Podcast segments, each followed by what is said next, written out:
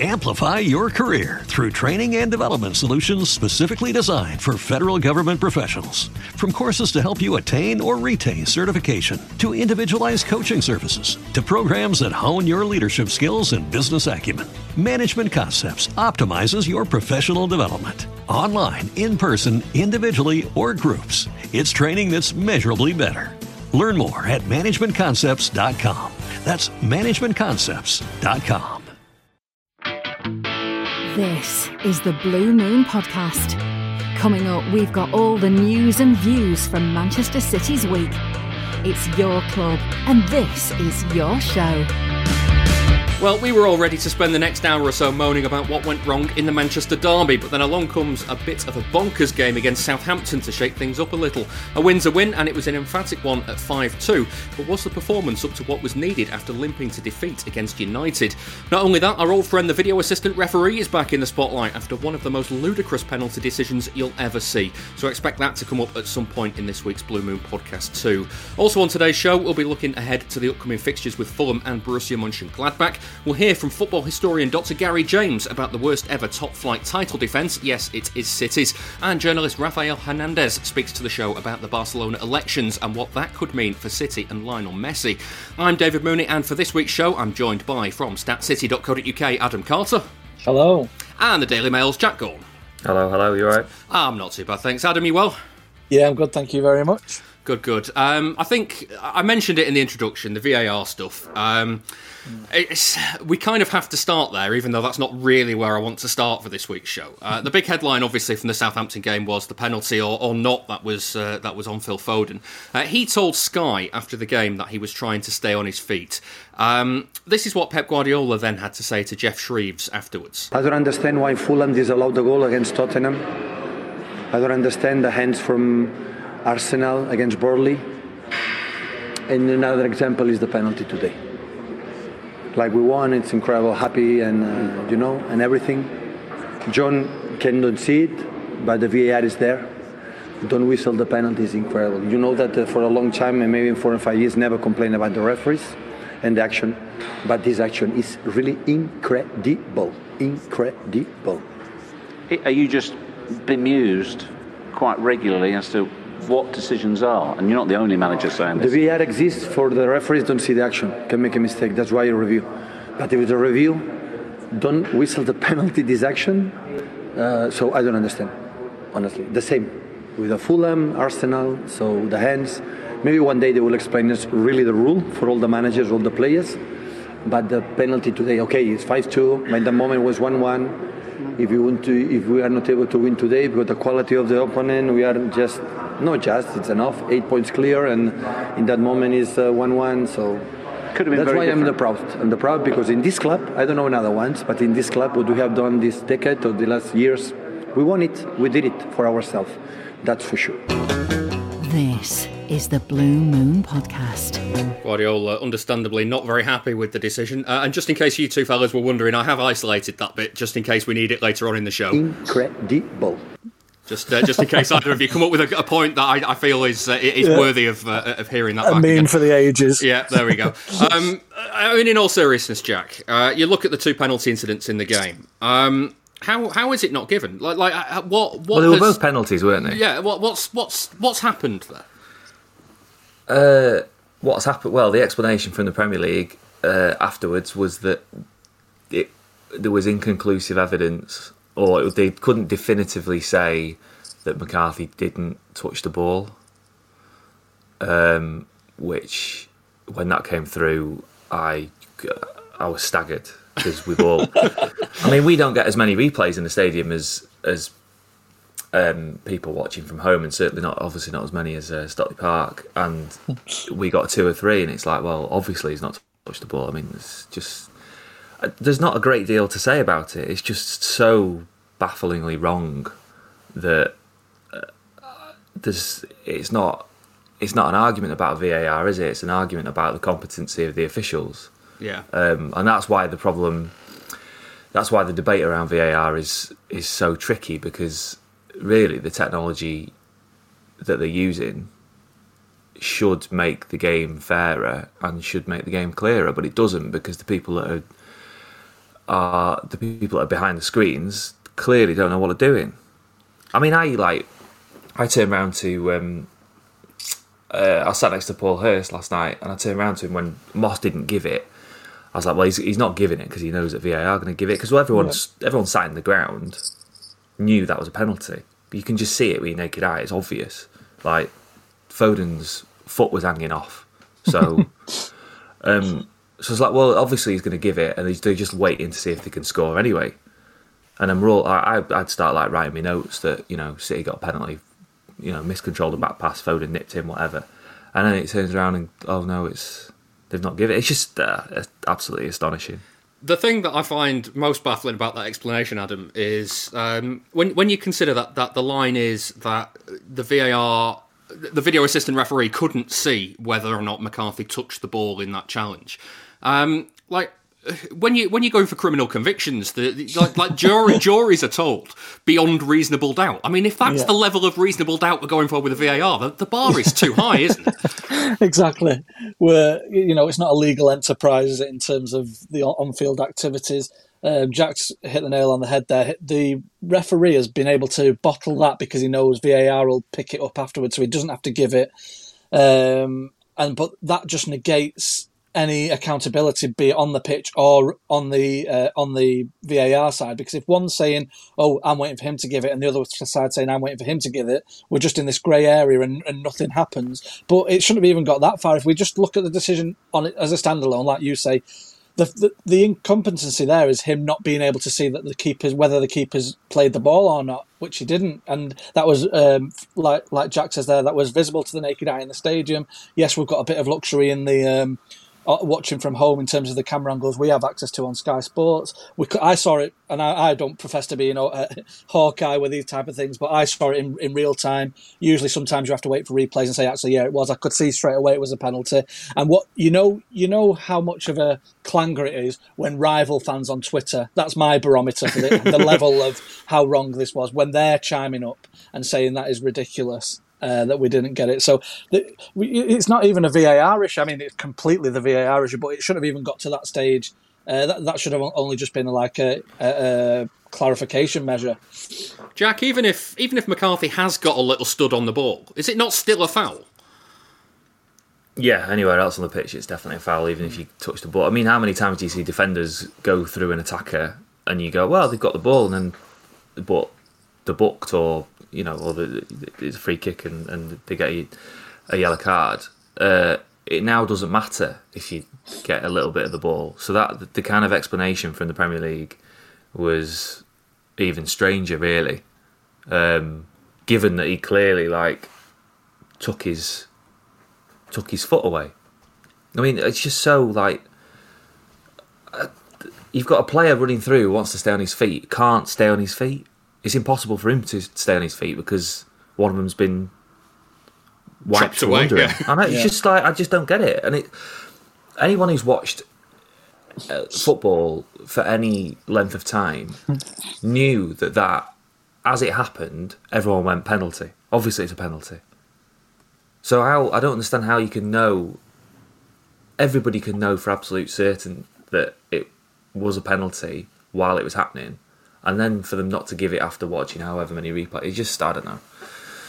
He's but Pep's like Pep's completely right in the sense that he doesn't complain about referees, and that's kind of sometimes to his detriment that he doesn't complain about ref- referees, and certainly it can it can wind us up a little bit because he he after you know after um, after they've gone out in the Champions League or uh, they've suffered bad results, and you know refereeing decisions have contributed to those results. He just steadfastly refuses to to talk about it, which is a little bit annoying from our point of view. um, but he made a point. Like last night, City scored five goals. They've won fairly emphatically, despite not playing particularly brilliantly. This is his time to say no. This is a joke because he knows that people will take notice because they've won the game. Yeah, the, I mean it's interesting. Jack says there as well that, uh, that that Southampton's penalty was a penalty. What what are your feelings, Adam? Because I mean, like like we're saying there, contact on the ball is not a clean tackle. So contact on a body is is is not a foul either. And Laporte, I mean, Has he pulled him back, or has he just kind of touched him and he's thrown himself over? They've definitely made the made a meal of it. Um, but the, my argument was I didn't complain at the time because I thought, well, Laporte's got his hand on him, so he's given the ref the opportunity to give the penalty. In my book, it's nowhere near a foul. There's nowhere near enough momentum to drag a six foot odd uh, lad down to the down to the ground in such emphatic fashion. So it's nowhere near a penalty. Yet. Um, but in terms of his, his, his, hand being there has has let John Moss given that penalty, and that's why I can't complain. That's my personal view of it. But it, it, shouldn't have. It should. He had every right to go down. To be fair to him, because Laporte had his hand on his shoulder. But it's a, it's a ridiculous, uh, you know, theatrics from him. But that's one. That's one of those, though, isn't it? If if if that's at the other end, yeah, I think City fans probably want a penalty for that, don't they? Yeah. And that's probably quite a good barometer. well, here's here's the question then, Jack. Is like, should Foden have done that? Should Foden have stayed down, thrown himself um, over, and rolled around? Yeah, well, I tweeted after he should have screamed. If he'd screamed, he'd have got it. Um, yeah, I, I guess uh, yes is is the obvious answer, but it's kind of heartening that he wanted to go around him and, and score or set someone else up. Um, that's the sort of thing when Pep talks about Foden, which is obviously quite often because he gets asked about it quite a lot.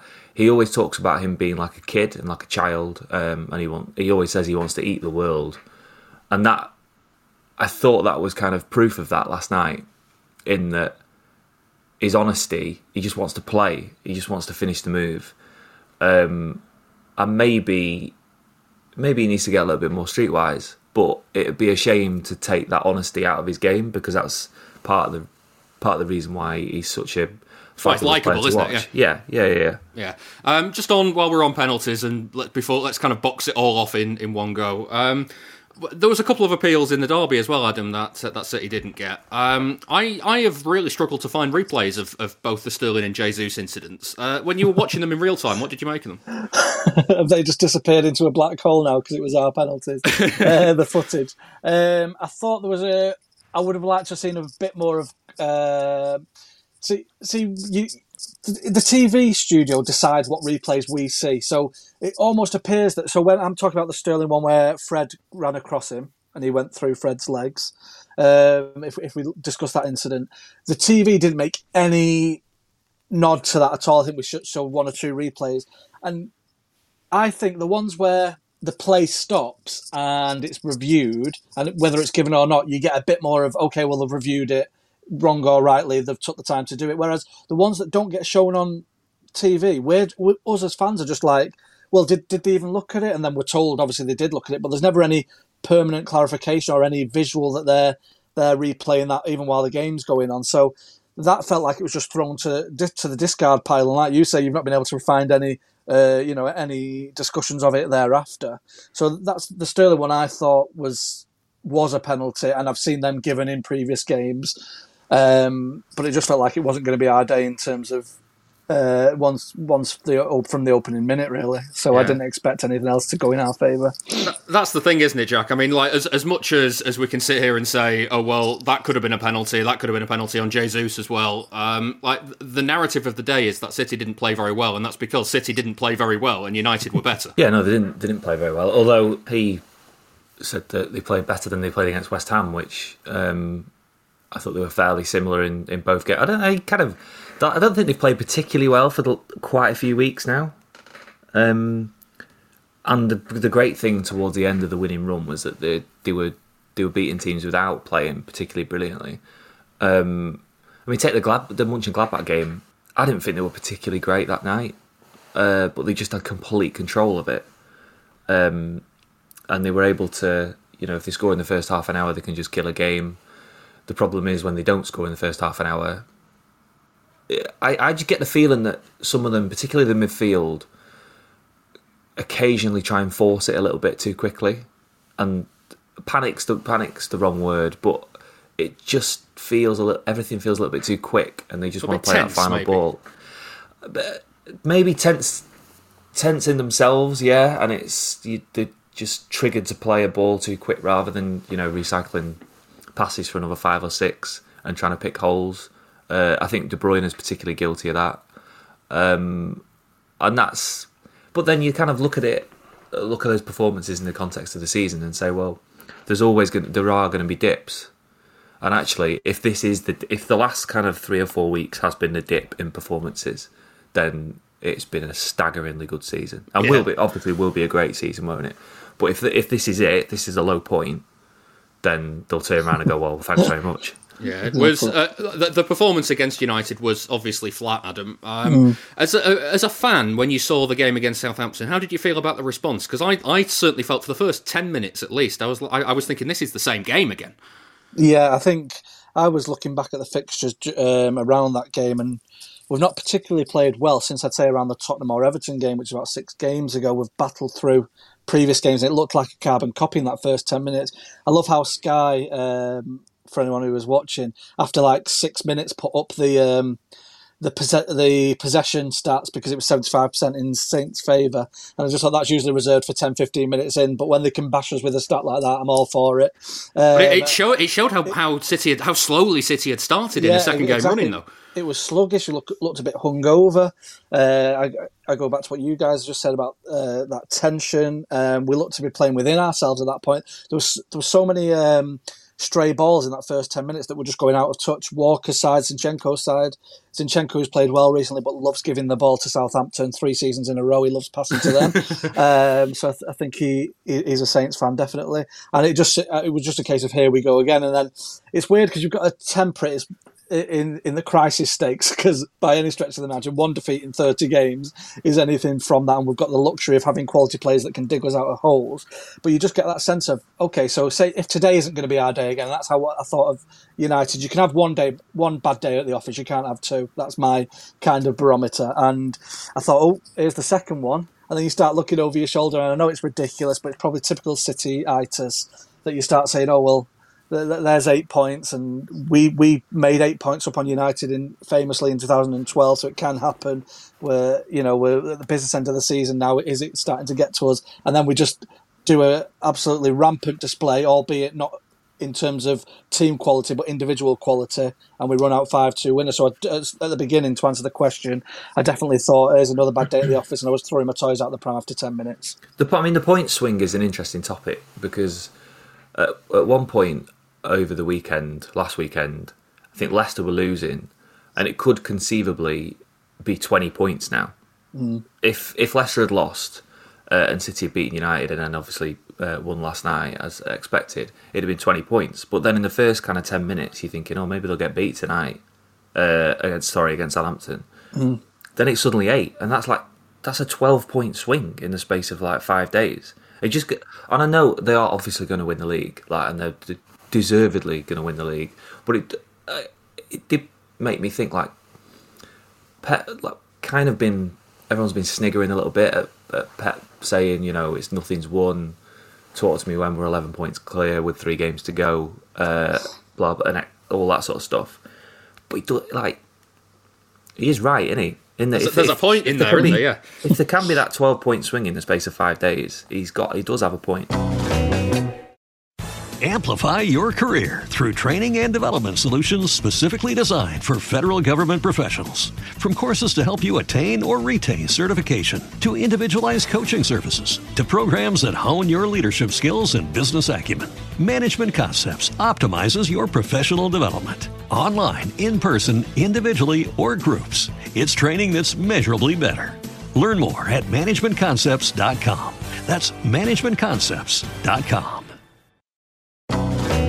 Let's just touch on the derby as well and, and that performance because Johnny Eyre asked on the emails uh, Did Pep get the selection awry against United? He can never do any serious wrong for me, really. Look at where we are and what we're achieving. But no Foden or Bernardo seemed odd. The side that beat Liverpool is our best side with a false nine, surely. Um, Jack, what did you make of that, that lineup? Because, uh, again, it was Foden, no Foden, no Bernardo. Seems like there was no energy. Yeah, I, well, I thought that they had to find a way of getting Bernardo and Foden into the team because of the the player. Apart from Mahrez, they're probably the two players that have been um, at the top of their game for the last month or so. So it was a little bit of a surprise that neither of them played. But then again, you kind of like look at the team he picked and go, well, how are they going to get in? Because even when both De Bruyne and Sterling are kind of faltering slightly, you st- you still have to pick them for a Manchester derby, don't you? I mean, maybe you don't, but I just it'd be a massive shock if if neither of them had, had played in that game. And then you're thinking, well, where where else can you get Silva and Foden in? And he had to play Mahrez because Mahrez has been really good for the last few weeks. You can't drop Mahrez because because of his performances lately. So it, it's a difficult team selection. But yeah, in, in hindsight, one of certainly one of them should have played, but I, I just don't know who would have removed from the eleven um, because, like for all take Sterling for example, for all his his faults in front of goal um, and the missed chances. I mean, that chance at the end has not really been talked about for the United game, has it? Mm. Yeah, I mean that's just an unbelievable miss. Um, for all that, he gives them so much going the other way, and in the like as they as they build up through and they transition through midfield.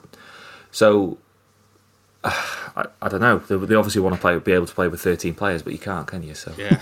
uh, if he's if he's going to play with a with a false nine, though, Adam, does that not mean Jesus drops to the bench and one of Foden or Bernardo comes in for that derby? That's exactly. I was just going to say. So uh, I think Jesus played himself into the derby because of his two goals against uh, Wolves in the match before. I think if he's bang out of form uh, or like injured, uh, like he was against Chelsea away, and again last night. Um, when he's, he's dropped him, and it, that's allowed him to get Foden and Bernardo and Mahrez on the pitch at the same time. So it's not a case of two going into uh, four going into two positions. You, you, you, can afford to play them with that false nine. It worked well uh, against Chelsea away, probably the best it's worked this season, and it worked. Um, reasonably well last night, albeit a bit of a carnival of chaos, really, um, at both ends of the pitch. So uh, I think that the way you get those two into the side is by dropping Jesus. And I think if hindsight's wonderful, but if we wanted more legs against United, uh, you need to be bringing in Foden and um, Bernardo, and I think that's at the expense of Jesus and a another. Just on Jesus, when he when he doesn't play, uh, and they kind of don't click or gel in the final third, and maybe they play a false nine. We always say afterwards, like, oh, they kind of missed Jesus' link up play, and they missed him Harry in the defence, and they missed this and they missed that. So going into the United, he's like felt as if Jesus had to play because he's going to occupy those defenders, and he's he's able to rotate with the others in the in the front line, and he offers them so much other than the kind of goal scoring element. So it, I don't know. Maybe I, this is just a problem with having so many good players, isn't it? I yeah, suppose it's not. It's not a simple, simple kind of no. switch there, is it? Yeah. Uh, let's just touch on uh, on the defending because um, it's been so good all season, but that's now two successive home games where City have conceded twice. It's four games without a clean sheet. Um, Jack, what what do you make of uh, of the partnerships that we've seen this week? Because it was it was Stones and Dias for the derby, and then Laporte and Dias for, for Southampton. I, I didn't think Dias and Stones were particularly uh, good together. Um, at the weekend. But again, that's uh, that's allowed because they've been exceptional as a as a as a pairing uh, throughout the season. Laporte, I just I just don't think he's playing well whenever he comes in. Um, I think the issue with Laporte is that when things go badly and you look at the look at the goals last night, like Laporte's fingerprints are all over him again. Um, and it happens quite a lot. Uh, and they generally concede more goals when he's in the team. I think from now until till the end of the season, he's just got to go right. My back four is Cancelo, Stones, Dias, Zinchenko, and that's it.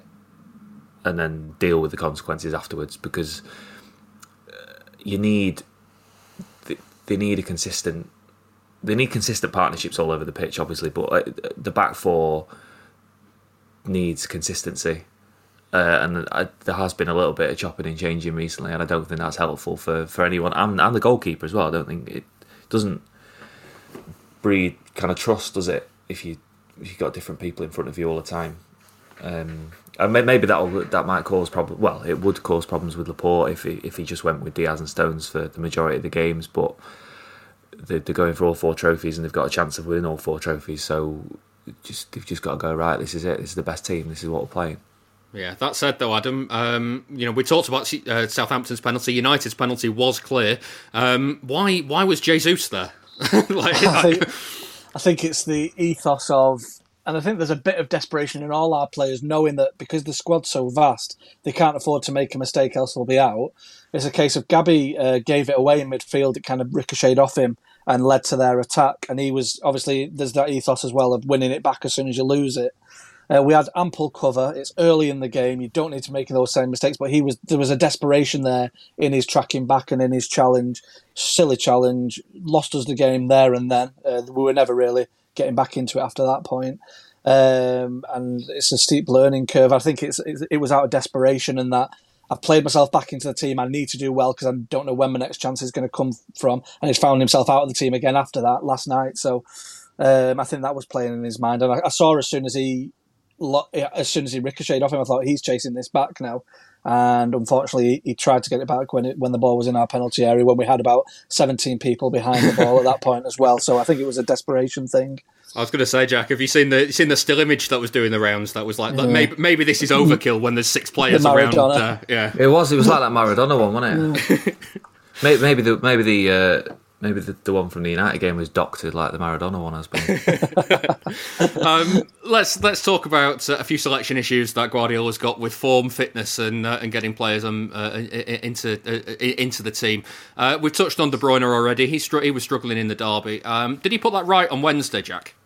Yeah, I, I guess so. But I, it's very difficult talking about City with any sort of like nuance at the moment. I think it's just they're just getting through the matches and De Bruyne are playing well against Southampton is just a consequence of De Bruyne being better than the Southampton players.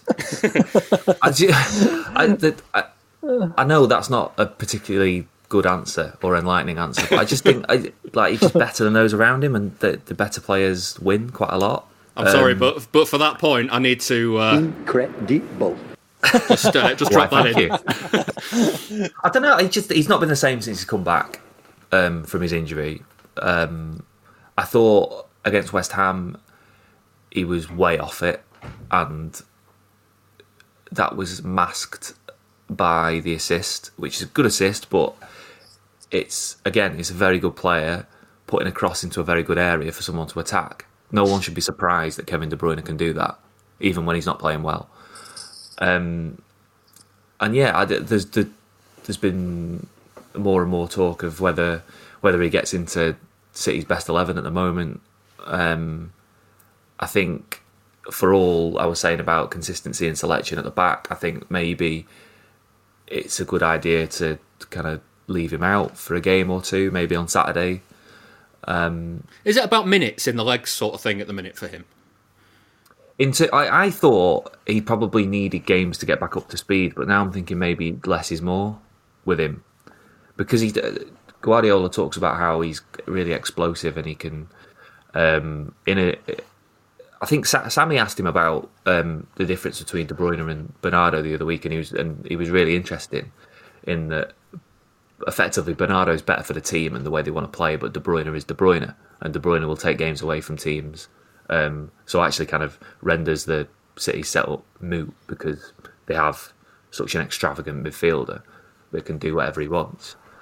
Um, so in that, if you're looking at him as this explosive playmaker who can create so many chances and score so many goals, maybe I'm wrong in thinking that he needs games to get back up to speed. Maybe it's just that they just drop him in for, you know, maybe have one game in, one game out, or two games in and one game out, just to keep it fresh for him.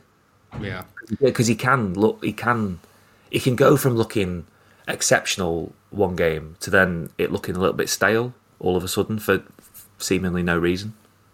Yeah. Um, one interesting note of, uh, of, of the game against Southampton, Adam, was uh, Aguero came on for uh, not an insignificant amount of time in the end. Um, the game was dead, but it, there was encouraging signs there from him. I felt. Yeah, he, he, I think when he first came back from his injury, I think it was against uh, Gladbach, um, his long layoff. He looked fresh. He looked sharp. Um, he didn't play particularly well against West Ham. Uh, he was uh, at fault for the, their goal in terms of giving it away um, in the build-up. Um, but then last night there was a few nice balls through to him from Foden and Fernandinho. Do we think an, an Aguero of a couple of years back would have uh, pounced onto them a bit more comfortably, but he's certainly showing signs of getting back there. And I would let I would have him in the team. Uh, people will argue and say there's no uh, space for sentimentality, but I'd have Aguero in the team until he says I don't want to play anymore. That could be when he's 60, when he's 70.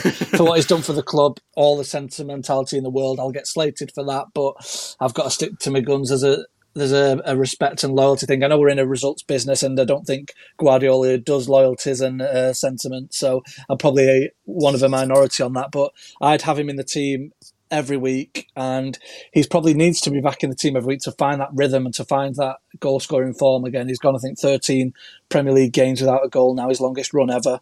414 days or whatever it is without a goal now. Um, so you know that that'll start weighing on him. I think he's got a point to prove. We know he's playing for a contract, which is is such a sad state of affairs. It's like watching your dad get beat up outside a pub when Sergio can't run like he could in 2012. Um, but yeah, for me, I'm probably a bit uh, a bit weak here when I say I'd, I'd give him the, the keys to the city. I was a little bit surprised by a lot of people on Sunday quite like taken aback and almost angry. And I'm not saying not not City fans at all, but like people kind of from outside of the bubble, if you will, that they were flabbergasted that Aguero wasn't called for. Um, and I saw pictures that people took of the bench and going, "Oh, imagine a Manchester derby without bringing this guy on." It's like, well, follow the pattern of what's happened at City over over the last year. Like Aguero is a bit part player and isn't able to do what Guardiola wants a striker to do at the moment because he needs matches to get fit, but City don't have the ma- don't have the time to allow him to get match fit. So unfortunately, both of them are a victim of circumstance. Um, and I think that was, to be honest, I think West Ham was was proof of that. Yeah. In that Aguero's just he just wasn't quite there, and that's all right. That's that's fine. It's not his fault because he's not played, but they can't afford they can't afford him the time to get to get up to speed. So I think to, I wrote this from the West Ham game. I think there will be a moment this season when they are chasing a goal and they feel he is sufficiently ready to come on in the last 20 minutes and get them a goal. And I think he will score a big goal for them. But I don't think that he's going to fight his way fight his way back into the team before the end of the year. I just I just don't see it. Yeah. Uh, I'm going to finish the first part of the show, Adam, with uh, one of your stats from uh, from after the game against Southampton. Um, what what do you think Guardiola has against hat trick scorers? Uh, because that's 22 times now he's taken somebody off uh, when they're on a brace. Uh, Mahrez scored his second goal and then got six more minutes. De Bruyne scored his second goal and then got 13 more minutes.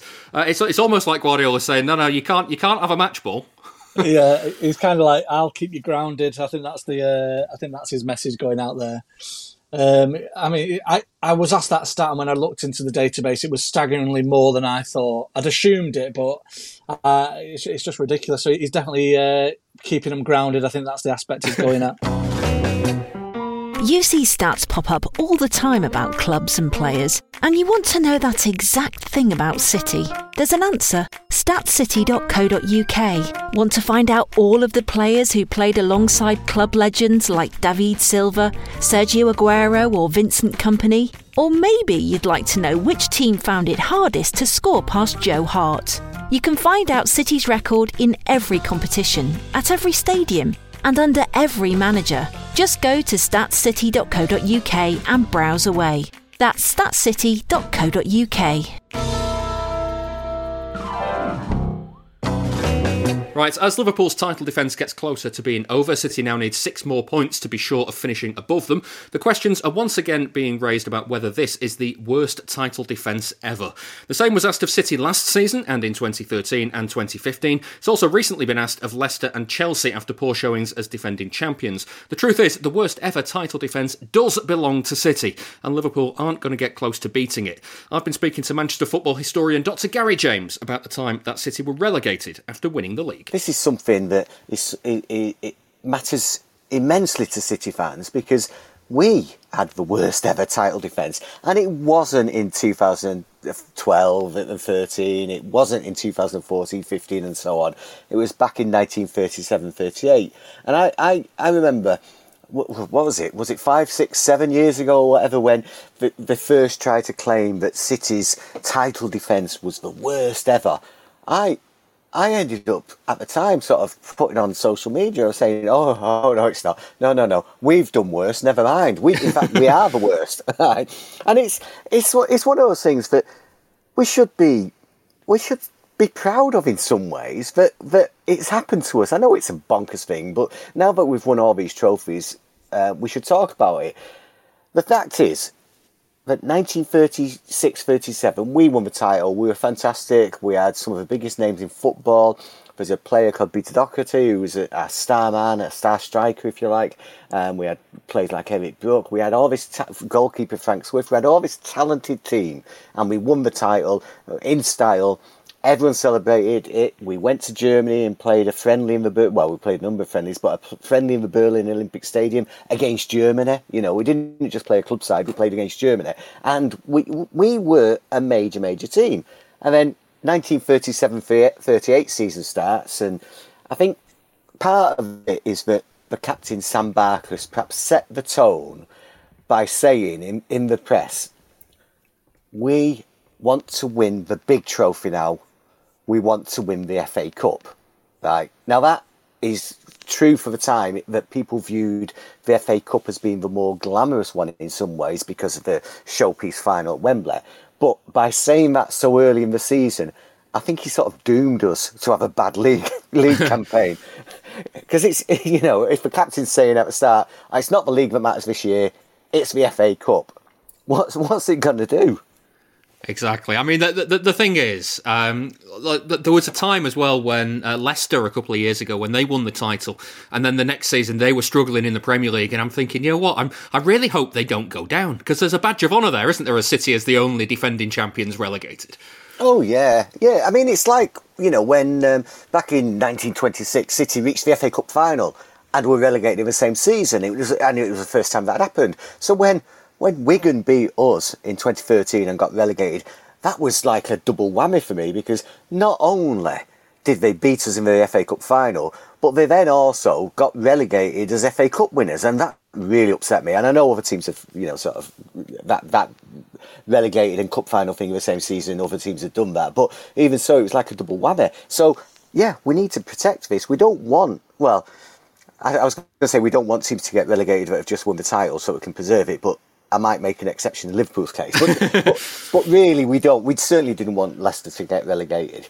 Um, I mean, that season, we we started off. We won our home games in the first sort of you know four or five home games we, we won, but we lost our away games, and, and that affected it. And and straight away, the media who were not who were not typically critical back then, but if you were the champions and then you started off in their eyes, um, unable to make us at least mid-table, um, they would give you some criticism and they'd ask where has it gone wrong, and City were asked where had it gone wrong so early in the season, and there were no answers because basically it was more or less the same team. In fact, they, they actually strengthened during the season. Um, there were some injuries, but not significant injuries. Um, and and it just it was just one of those things. But they turn up for a game where you'd expect them to win, you know, three 0 or whatever, and then they'd lose it. And, and, so it's it's difficult to say why did it go wrong? Why did they fail that year? But they obviously did. Yeah, looking at uh, at that title as well, it was the it was City's first ever title, um, and so it's kind of like what a way to go after your first ever title. yeah, yeah, do it in style. You'll always be remembered.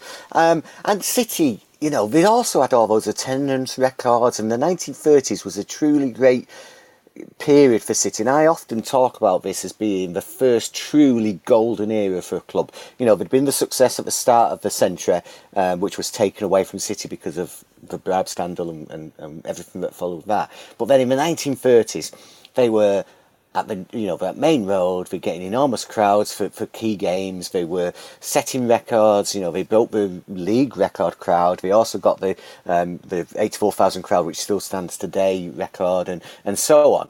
Right, and then people will say to me, you know, critics, fans of other clubs will say to me, yeah, but those champions got relegated, didn't they?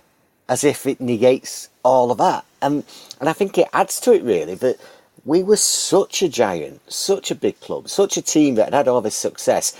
And we, even us, even the mighty Manchester City of the 1930s, could get relegated. And that, in some ways, also gives hope that, you know, even the mighty Liverpool, Manchester United, Arsenal, whoever it may be, could still get relegated. I know it's much more difficult now in some ways because of finance really has changed the, the, the dynamics of the entire league.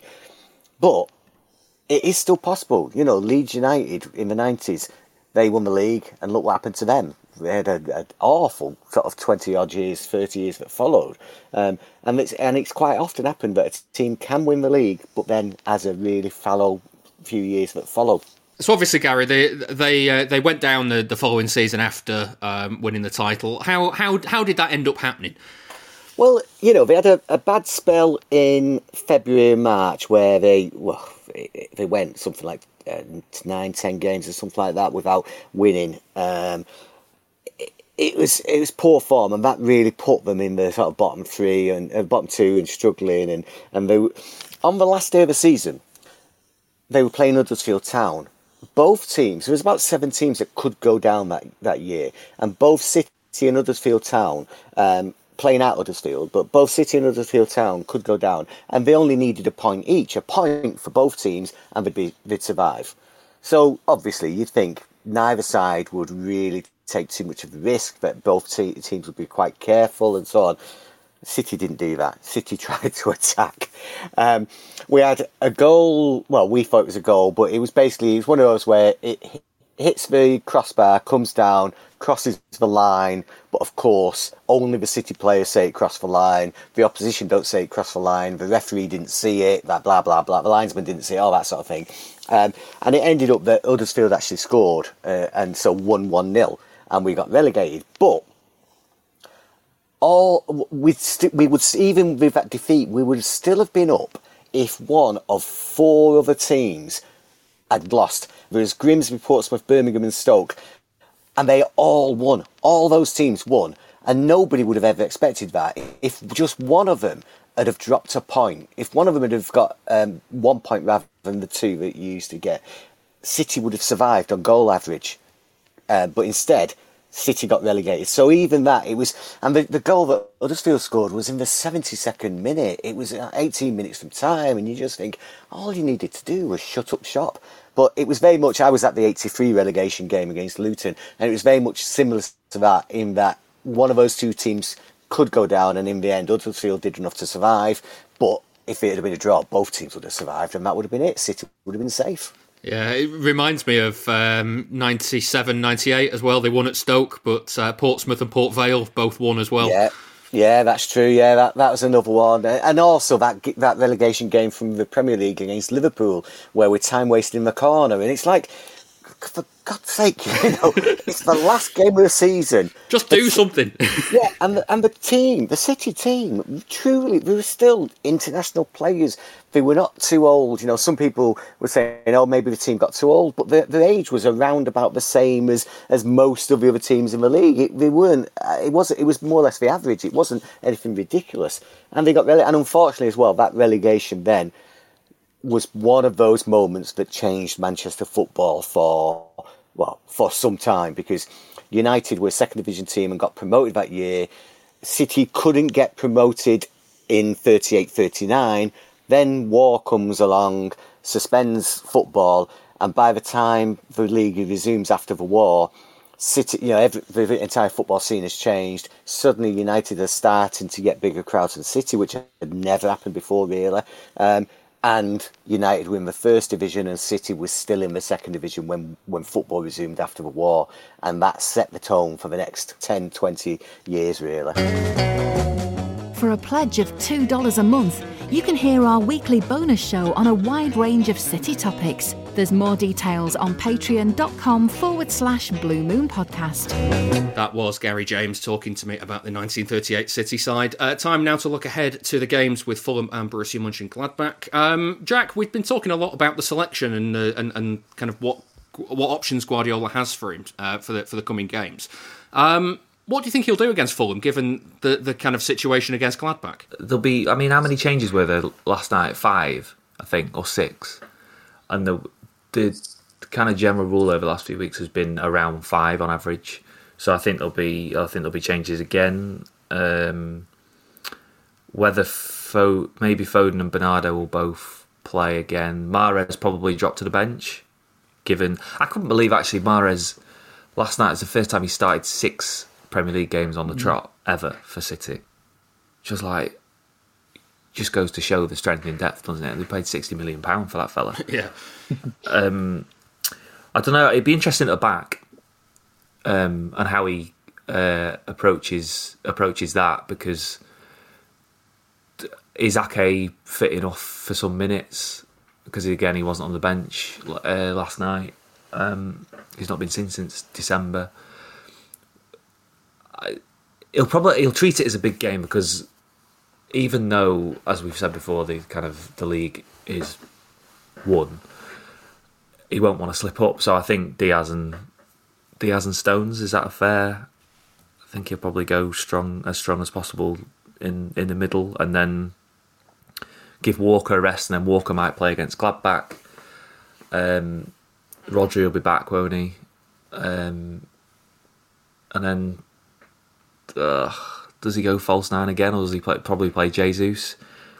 So actually, it's, probably, it's going to be about five or six again, I think. Yeah. I, But I- then, are they? Is, is it? They're not weakened teams, are they? That's the thing. that's that, that's that's what I was going to get at for because the, the interesting thing here, That's a long, is- meandering way of saying he's going to make some changes. Is that Well, I think it, I mean let's let's be honest, mate. Incredible. Let's just let's let's just keep that one going. Um, Adam, like, is this an opportunity for Aguero to start again now? Because like like against West Ham, you know, he, he wasn't great, but he needs the minutes. This is possibly one of those games. Although Fulham could be a bit dangerous, they are they are playing quite well at the moment. Yeah, as I alluded to earlier, I'd, like Aguero to start. I think um, this is the type of game we can afford him to starting. I know that sounds ridiculous that you're trying to crowbar someone like Aguero into your side. Uh, it was interesting, though. I agree with Jack. There will be changes, and that's been the pattern of play uh, recently. But Pep's comments last night after the game, where he says there's going to be less changes, and I'm only going to play uh, choose the players that want to do well for the club and the team, and the rest can sit on the bench. I can't really envisage who he's speaking about categorically, but it'll be interesting to see who, because he's classing this as the business end of the season now. Um, which players he, he says he says he's going to choose the players that have helped him so far this season. Now I'm trying to read between the lines and not coming up with anything to be honest with you because there's no scandal nowadays. There's such a guarded and protected uh, club, so uh, it's interesting. We will need to make changes. I, I agree. Rodri will be coming back in. I suspect um, Walker uh, might rest, and uh, he's probably the, the right player for a Gladbach uh, match. Um, so yeah, I think Aguero. Um, these are the type of games, like we say, we're, we're running out of games to give these people minutes who need them. Um, Fulham away, with all due respect, and they've been playing well. I, I expect it to be a cagey affair, but I think Sergio might be able to be the difference on that on that type of game. A smaller pitch, so less running, or it seems seemingly smaller pitch, um, so he doesn't need to stretch his legs too much, and hopefully he can unlock something uh, for us like he has there previously. So. Yeah, um, Jack, uh, like we're touching on there, Fulham have crept into a little bit of form. They've given themselves, um, I'd say, a chance of staying up because uh, you know it's looking like Newcastle and uh, and Brighton might be in a bit of danger there. Um, if City's winning run had continued, I guess like going into this game, we'd all be feeling fine. But because they've conceded a couple of goals in recent games and the performances were a bit iffy at times, like, uh, is there a danger that this is a tougher test than we're maybe giving it credit for? I think it is a tougher test because Fulham have started winning games from from nowhere um, and aren't conceding as many goals as they were doing, um, and are like nicking nicking games. I mean, they nicked it against Sheffield United and they defended brilliantly against Liverpool um, to win there. I saw them at Burnley the other week. Actually, I thought they were, and that was that was just after they'd beaten Everton, but it like they won one game in I don't know three hundred, uh, and it was the Everton game. But I thought they were really good. Um, I was quite surprised. I didn't. I'd not seen them live for. Uh, I don't know whether I'd seen them live all season, to be honest. And I'm not the sort of club that, if they're on the telly, that I'll even have it on the background. Because well, Uh, in fact, there's, there are some there's some clubs where you look at like the TV guide. and It's like, well, I'm not watching that. Chelsea, every time Chelsea are on, it's like, well, I'm not even having that on in the background. I'm not bothered. it's weird, isn't it? I don't know why. Anyway, I I'm, I'm not going to. Like, Burnley's one of mine, and like you have to go. You cover them all the time. So like, Yeah, but I, uh, I I could talk to you about Burnley all day. I, Burnley are better than people give them credit for, um, and actually play some relatively good stuff at times. Um, but because it doesn't, it rarely leads to a goal. It never gets onto match of the day. So it's kind of like it's just a cycle because it doesn't get onto the highlights. People like you don't see it, so therefore you don't watch him, and then you t- think the crap. I tell you what, I'll give myself one of these, Sean. Incredible. There we go. I yeah, I, they are coming to. I, I think it's a bit of a banana skin, personally, um, but City is so adept at just swatting these teams away that you can't look beyond them than winning it at a canter. Yeah, the uh, the Gladbach game in midweek, Adam, has been moved to exactly the same venue that the previous leg was uh, was was played at. Um, that I mean, in the in the grand scheme of things, it, it, it probably doesn't mean anything, but it, it kind of makes the away goals rule a bit of a farce for this, doesn't it? Yeah, it's going to be typical City to get knocked out on away goals from a, from a tie we never played at home. But uh, I think that's the case for anyone who plays in, in Budapest. Um, I just think with the current climate, there should be uh, allowances made to change the format of the competition. Uh, mirror what we they did in the Champions League last year and have one uh, one tie. Oh, I uh, forgot you're affairs. you're a big Champions League one leg. Oh, I'm Yeah, I'm mini tournament. the festival of football. Yeah. God, yeah, get it, get it all uh, in, in one place and have a World Cup of, of Champions League football. So, um, I think just in for this season, anything at this knockout stage should have just been one uh, game. Uh, it, it alleviates any logistical issues for teams travelling from high COVID countries or uh, and COVID rulings and stuff. So. The fact that it's at that neutral venue again is a bit of a strange one. It annoys me from a geeky stats point of view because I need to have a home game at uh, a different stadium, like we did with Oakwell back in uh, 2000, uh, early 2000s, mid 2000s. So, um, yeah, I I don't like the uh, you know the nuances of having a home game 100 miles Somewhere away. else, Yeah. yeah. somewhere else. So I'm a bit of a traditionalist, and if you do need to change it, now would be the perfect time to change the format. So I think they should have done that. But it's an interesting quirk, I suppose. It's very very short notice that Budapest thing. Yeah. because they've all been short notice if they're going to be played in Budapest or wherever else. But City, uh, Gladbach, and UEFA all thought up until a couple of days ago that it was going to play, be played at the Etihad, and they were all planning for that. And then I think I'm presuming that the the uh, travel restrictions in that particular region of Germany have changed overnight, and then they all had to change the plans. But everyone had like as of well last week it was it, this game is definitely being played at the Etihad because the the restrictions in that region aren't quite as strict as they were in Leipzig's region for uh, as a comparison. So it, it's not it's not good at all for it to be so late in the day. I'm surprised Pep didn't mention it actually last night. I'm kind of I'm kind of um, quite au fait with it, just simply because like it's the world we're living in at the moment. Things change at the drop of a hat because of because of the coronavirus, so you kind of have to kind of roll with it. Um, I'm interested, Jack, in, in Guardiola's comments after the last Gladbach game, um, where he, uh, he was talking about two 0 and he wasn't very happy with the situation, a bit worried that that you know the job wasn't done, sort of thing, even though people were saying it was. Um, and he's, he's kind of dropped the hint again and again that, that City aren't ready to take on the Champions League. And I'm just Yeah. I'm, I'm just wondering if they're not ready now, when will they be ready? Um, probably when they spend 100 million quid on Erling Mm-hmm. Haaland. Or do you want me to carry on? Is that, I mean, is that it? Is that, Incredible. The uh, uh, yeah, he has. You're right. He has mentioned it um, a lot since Gladbach, uh, and he mentioned it again last night. Uh, basically, giving giving goals away, um, and he was good on it on Tuesday pre-match. He was good on it as well. Um, it, it's the same old. It's the same old problems. It's the same. It's just defensive. Well, not even defensive concentration. It's just concentration on the ball and giving it away. And I mean, last the Southampton game, I think it was. I've not. I've not seen a replay of this, but I think it was Walker that gave it away on the touchline um, on the right hand side, which allowed Southampton to play one pass, which has basically bypassed the whole midfield. Redmond's had a shot from outside the box. Ederson's tipped it wide for a corner. Then they concede from the corner, and it all leads to them giving the ball away on the on the touchline needlessly.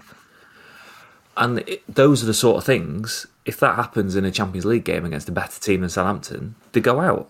Yeah. and this is what he, this is why he doesn't think that the that, they, that they're going to be able to win it. Um, But then, like the flip side of that is if they play like they did do for the majority of the twenty-one games, they've got every chance of winning it. Um, but uh, the Glad, then again, the Glad, the Gladbach game, the last minute of that, or the last kick of that first leg, Ederson pulls off an, a wonder save to keep it at two 0 and that again, that is And a if lack that's of if, concentration. if that's if the it other goes way, two one, it's a different game. yeah, and if that's the other way round as well on that stadium, it's the ho- it's the home game, and that's an away goal if it goes in. Mm, so yeah, yeah. yeah, That's so. That's why I think he's just he, he is he's worried about it. But I don't. I, they've set up as solidly as they possibly can do. So I don't really understand. I don't see how they can eradicate those problems in such a short space of time. yeah. Uh, right, well, no winners on this week's charity bet. Who who could have seen a 5 2 against Southampton coming in, all honesty? Um, but it means we stay on £890 for the season so far. That money is going to the Christie, a cancer treatment hospital in Manchester, and each of us is getting a £10 correct score single on City's games from William Hill to add to the pot. Um, going to start with uh, the game against Fulham. Adam, what have you got? I know you don't do goal scorers, but I'm going 1 0 Aguero. Uh, well, 1 0 is uh, 5 to 1 and £50. Then for Gladbach, what are you having? Uh, 2 0 mirror mirror result of the last one. Uh, it's mirror odds as well because that's five to one as well, and uh, fifty pounds if you're right. Jack Fulham, where what are you having? Uh, three one, Uh, Three one City is uh, ten to one and hundred pounds, and then for Gladbach, two one. Uh, that's fifteen to two and uh, seventy five pounds. Uh, I've done uh, exactly the same as you, Jack, but I've swapped the scores round. So uh, two one against Fulham is fifteen to two and seventy five pounds, and three one against Gladbach is nine to one and ninety pounds. Remember, you've got to be eighteen or over to gamble. Prices can change, and for more on responsible gambling, have a look at begambleaware.org.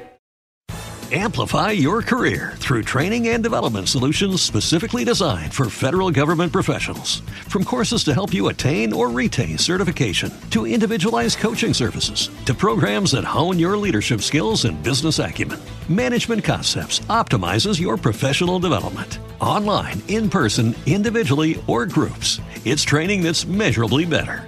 Learn more at managementconcepts.com. That's managementconcepts.com.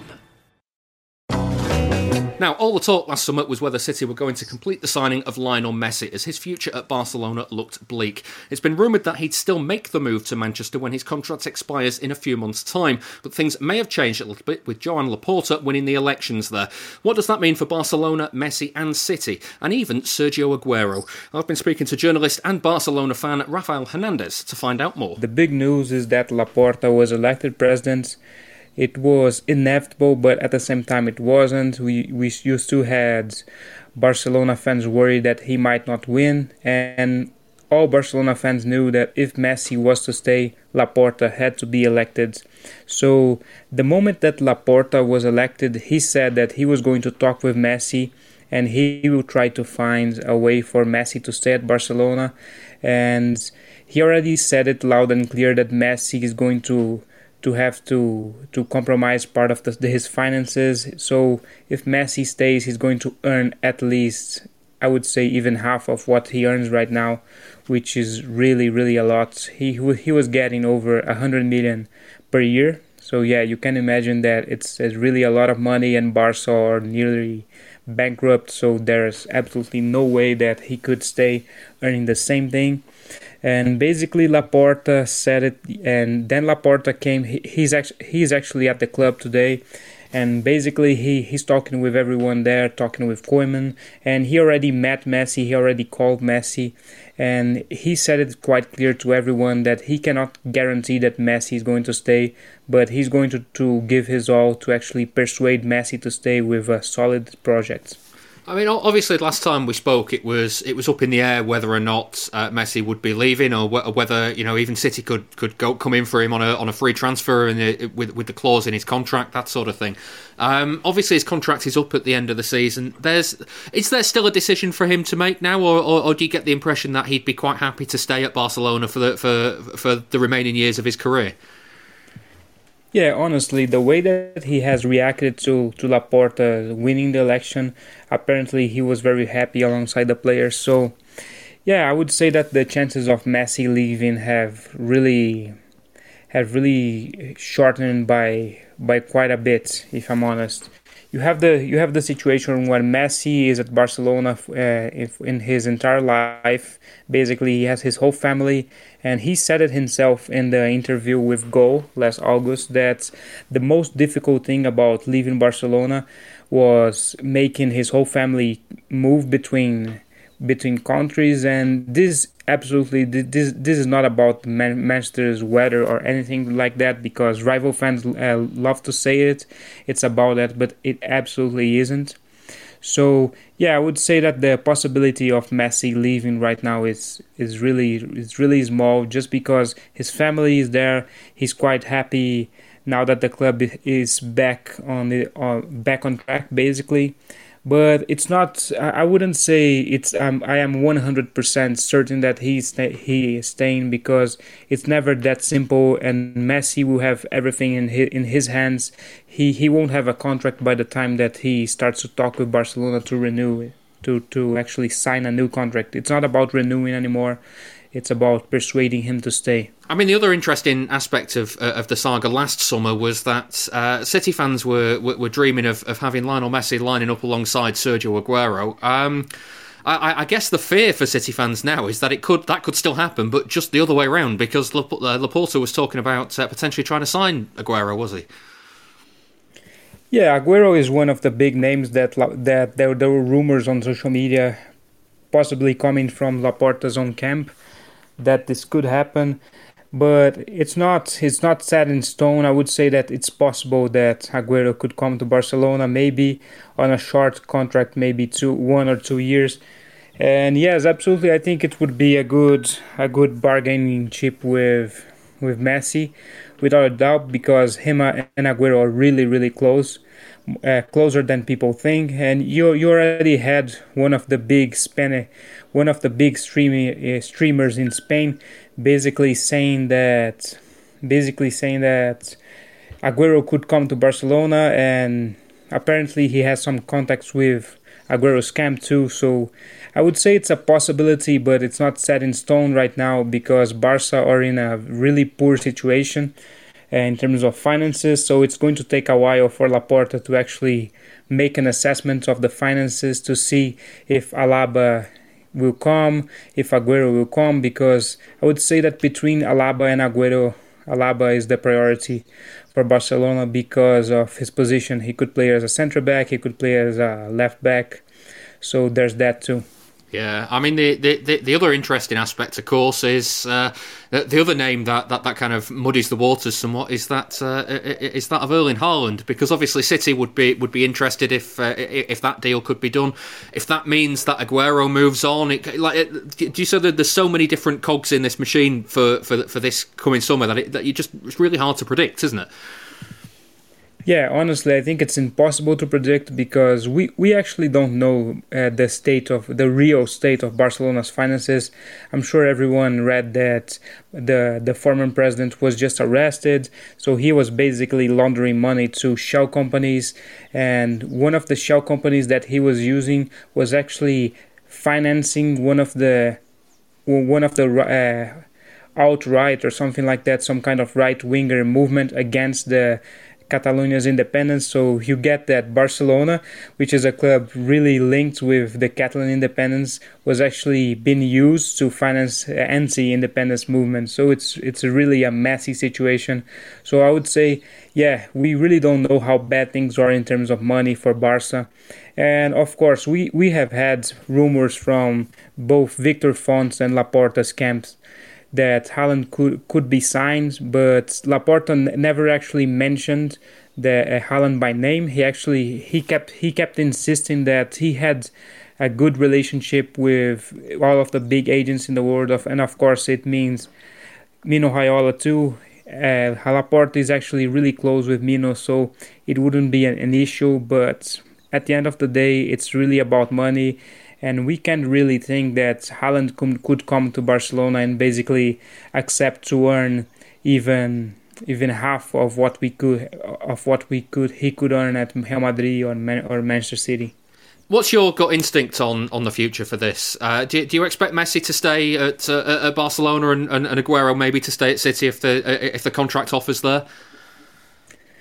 Honestly, I think that Messi will stay. Uh, I would say that basically the whole fan base is acting like he will stay, and I'm confident too, given the whole how how he has reacted to Laporta's being elected was a really really strong news. We had Messi's father, who's also his agent, actually liking the Laporta's post on on Instagram too. The whole the whole of the the footballers at the club are actually happy that he, that Laporta is the president. So you have this really push, and you have the whole comfort zone for Messi. We we can call it that too. Yeah. So in my opinion, Messi is going to is going to stay, and there is a possibility that Aguero could be signed. Same for Alaba. But really, when it comes to Haaland, if it if it if it is to happen this summer, I really don't believe that Barcelona have the financial means for it. Get involved with the debate on Twitter at Blue Moon Podcast. Rafael Hernandez there on Barcelona's situation at the moment. Time to finish with Ask the Panel. Get your questions in for next week uh, on Twitter at Blue Moon Podcast. You can email us as well. Just go to bluemoonpodcast.com and fill out the form there. Uh, first up is Mark Forsyth on Facebook, actually, uh, who says uh, Given the scenes at Rangers and Liverpool when they won their titles, do you think, assuming City win the title, and I'm old school, so not counting my chickens just yet, City should take some precautions, or can City fans be trusted not to disgrace the club? Um, Adam, what, what, do you reckon? Because this is uh, when City win their title, let, let, let's let's assume that City are going to win this title and that a mm. massive swing isn't going to happen. When that happens, uh, the restrictions are likely to be a little bit lighter than they are now. Yeah, and without being a spoilt uh, spoilt prince, um, our title won't be as a big a shock as it was when Liverpool won it or Rangers won theirs in terms of time without a trophy. So I think our celebrations would rightly be muted in terms of yes, there'd be an element of it's a human nature to want to rebel and um, go and celebrate near your club's ground, whether the restrictions allow. If the restrictions don't allow, we, we saw a, a smattering of that when Silva's last game during lockdown and some fans visited the stadium and greeted the coach. And we've widely condemned, I widely condemned on here, the act of act of people breaching lockdown in those type of celebrations. Um, the Liverpool title celebrations, I understand it, but you've got to be less selfish. And I'd, I'd be sad. We've got a good track record as City fans. Like you, you look at the Munich anniversary at the Derby, we observed that and we were coined impeccable from then. Uh, but like I say, there was a smattering of, of uh, fans there for the silver uh, final. So I'd expect that we will see fans gathering at the stadium, and that's you know their choice. I'd like to not think we're we're better than that, and we're, we're a more considerate bunch. Uh, but I, I, do expect some uh, celebrations at the stadium. You'd be right in hoping that lockdowns will be lifted and we'll be lucky enough to be able to see some kind of presentation or interaction because Liverpool weren't afforded that and they might have uh, won and lost the title without a, a, a, fan seeing it from their point of view. So I'm hoping, fingers crossed, we're lucky and we can celebrate together. Yeah, Jack, do you think the club will be worrying about this? Maybe. Um, yeah, I don't know. I've not asked, but I don't think there's a great deal that the club can do really you've just got to kind of hope that everybody everybody observes the the rules. Um, yeah. And there's an element there's an element of uh, supporter at every single club up and down the country that don't abide the rules um, and wouldn't. But I suppose every club's got to hope that their mm their minority is smaller than the minority of other other clubs. It's just, I, what I mean, what can you do? You kind of yeah, you can you can um, you can enlist more kind of police on the ground, um, which costs money. I, I don't, I, I don't know. I, it's kind of a hope and pray that that, that, you, that they don't see the, the scenes Anfield or or Ibrox, which I don't think they will because Adam said it's it, it the title winning uh, winning a title is always massive, but it's not as significant. This this wouldn't be as significant as as it's Rangers not, winning yeah. the first one for the first ten years after the um, the first one in ten years after the financial problems they've had, etc., etc. And Celtics nine in a row, and, and Liverpool have gone thirty years without one. It's not the same, but that doesn't mean to say that people won't still turn up. Yeah. Um, so I don't know. It's it's a kind of it's a wait and see, but I, I guess they'd be history suggests that City will hope that they'll be okay. Yeah. Uh, Gavin Thompson from Patreon asks The most effective midfield three to me this season has been Roderick, Gundogan, and Bernardo. With De Bruyne fit, it seems Bernardo is the favourite to drop out, and based on recent games, that's made us weaker there. Do you agree that there's an argument for not guaranteeing De Bruyne a game in the central three for the decisive games this season? Jack, we touched on this before, mm. um, but this is, I mean, for, for the decisive games this season, that's it's a big call, isn't it? Like you were saying with the derby. Yeah, it's a huge call. I mean, if the if the Champions League final was tomorrow, then Kevin De Bruyne plays, doesn't he? Um, maybe, maybe in a way, in the kind of what you were alluding to before, maybe there's maybe there's a way of getting them all in and, and not playing a and going with a false nine, or I mean, as they did at West Brom, which was a, I think it was a false nine, ten, and then eleven. Uh, maybe that's the way to do it. And Jesus and Aguero don't. Um, don't play. I, I quite like De Bruyne when he's just allowed to. He's just allowed to play central and do whatever he wants. Basically, um, I think they get they get a lot out of him um, when he when he plays like that. So maybe that's that's the way to that's the way to go in, in the bigger matches. But I, I completely take the point that Bernardo is such a different player this year to what he was last year, and he had it he had his problem last year, and he was. I think he was a little bit lonely in Manchester, and he, he likes living in the city, but I think he struggled being away from certain people last year, and it and the, the stuff with the FA and the Mendy tweet um, hurt him, and he went backwards, and now he's he's come out the other side of that. Um, and I don't think I don't think he was I don't think he was great on on Wednesday night, but he still affected the game. Um, and and that's what you need from those from that kind of front six where you know if Silva's not playing well but still affecting it, he knows that someone else is gonna um, is going to win him the game. And, and, last night it was De Bruyne and, and Mahrez. And when De Bruyne and Mahrez aren't quite at it, they know that Bernardo or, or Foden will win them the game. Um, so I think like Pep loves a midfielder, and maybe it will be in the Champions League that he play. He goes and plays six midfielders and, and says, "Go on, do whatever you want." Yeah. Um, if the Champions League t- was tomorrow, uh, Adam, would you play De Bruyne in it? I'm very, I put a tweet out the other week saying that Gundogan and De Bruyne can't play in the same midfield, and what I mean by that is you don't get the same Gundogan if De Bruyne's in the side. Um, I'd always play De Bruyne, but we'd need to probably sacrifice a striker to get De Bruyne and uh, Gundogan in leave De Bruyne just to be marauding forward and being up front and leave Gundogan to create. We, we saw Gundogan's best run of form this season when De Bruyne was out of the side. I got absolutely panned for suggesting they can't play in the same midfield, so I'm expecting a backlash again uh, off that. But you've, you've got to stick to your opinion, and I believe you don't get the same Gundogan with De Bruyne in there. So I'd put I'd, I'd sacrifice a striker to get them both in. I'll tell you what, I'll give you one of these to finish. Incredible. There we go. right. Well, that brings this week's Blue Moon podcast to an end. Thank you very much for listening, and thanks to my guest from statcity.co.uk, Adam Carter. Thank you very much. And the Daily Mail's Jack Gaughan. Thank you, mate. Cheers. If you'd like to get future podcasts completely ad free, then you can sign up to our Patreon page on any of the three tiers. They're now all priced in your local currency, so none of that converting from US dollars if you're somewhere else in the world. And all three tiers offer the same benefits, so you can pick the one that's right for you. Have a look at patreon.com forward slash Blue Moon Podcast. If you sign up, you'll also get an extra podcast each week for Patreon backers. This week, I've been chatting to Duncan Alexander from Opta to decide whether City are the most interesting team of the Premier League era, with some of the records that they've set or that they currently hold. All the details for that as well are on patreon.com forward slash Blue Moon Podcast. Please don't forget to give us a rating and a review in all the usual places, and we'll be back next week, so I'll see you then.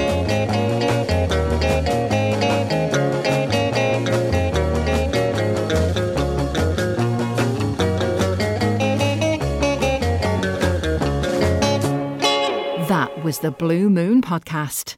Please support the show patreon.com forward slash blue moon podcast. Amplify your career through training and development solutions specifically designed for federal government professionals. From courses to help you attain or retain certification, to individualized coaching services, to programs that hone your leadership skills and business acumen, Management Concepts optimizes your professional development. Online, in person, individually, or groups, it's training that's measurably better. Learn more at managementconcepts.com. That's managementconcepts.com. Every fan knows the right player in the right position can be a game changer. Put LifeLock between your identity and identity thieves to monitor and alert you to threats you could miss. Plus, with a US-based restoration specialist on your team, you won't have to face drained accounts, fraudulent loans, or other losses from identity theft alone. All backed by the LifeLock Million Dollar Protection Package. Change the game on identity theft. Save up to 25% your first year at LifeLock.com slash aware.